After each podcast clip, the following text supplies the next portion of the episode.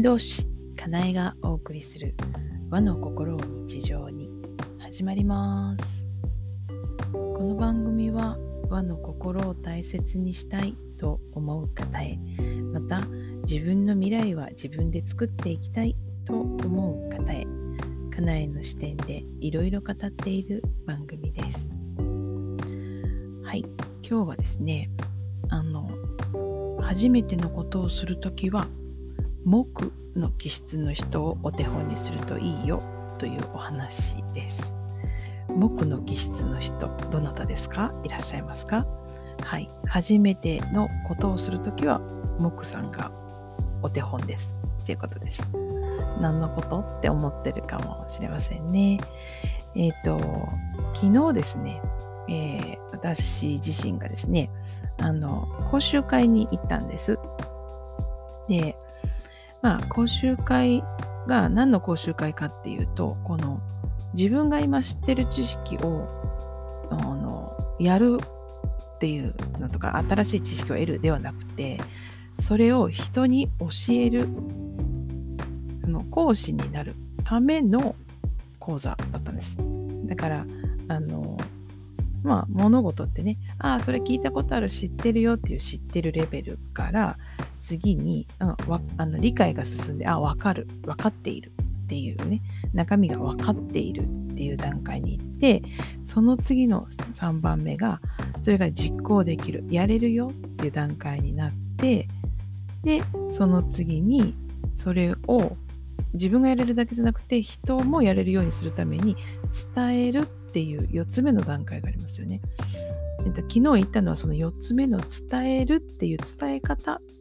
を学びに行ったということなんですね。で、やれる、自分がやれるっていうのと人に伝えるっていうこの間のギャップってすごく大きいんですよね。あの、まあ、分かってやれるだけは自分の中の神経のこうやり取りで済むんですけど、伝えるってなった時に伝えるための新たな行動の仕方っていうのが出てきますよね。あのこう話し方でも自分で自分を理解させる時もしくは、まあ、私がやってるのは先導なので、まあ、1対1で話をすることが多いんですけどあのお客様のこう様子を見ながらそれに合わせるっていうことはもちろんあるんですけどあの実際この講座で伝えるってなった時は相手の方が複数になるのでその全体に分かりやすいように、えー、話と話の間に間を取るだとか、えー、と次のトピックに移る時はそれが分かるように特に最初の声かけははっきり大きな声で話すであるとかあと、まあ、リアルでやるときはね、ホワイトボードにこう板書したりすると思うんですけど、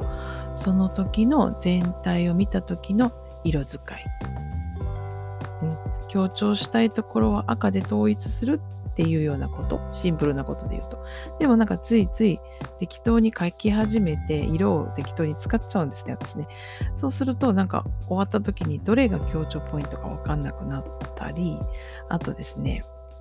あの伝えようという思いが強すぎてホワイトボードに大きく書きすぎてですねあの最後の方ちっちゃくなってしまってバランスが悪いっていうようなこともありました。なので、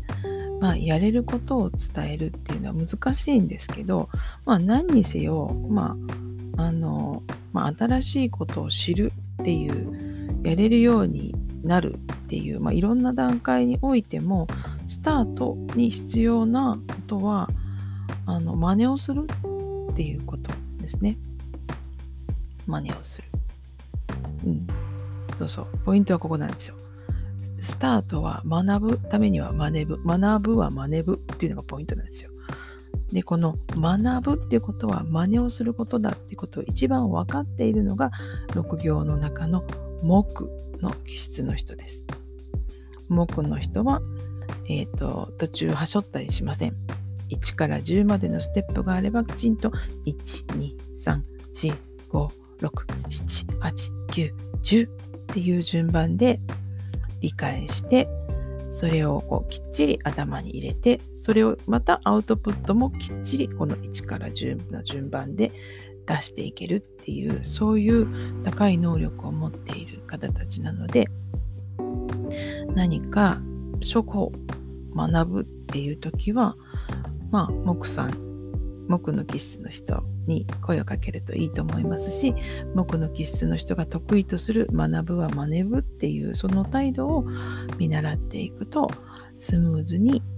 学ぶことができると思いますよというお話でした。はい。あなたの周りに木の気質の人いらっしゃいますか？それともあなた自身が木かもしれませんよね。はい。え誰が木か調べたいっていう方は、あの概要欄に、えっ、ー、と、無料で調べられるサイトのご案内を載せておりますので、そちらの方から登録して調べてみてください。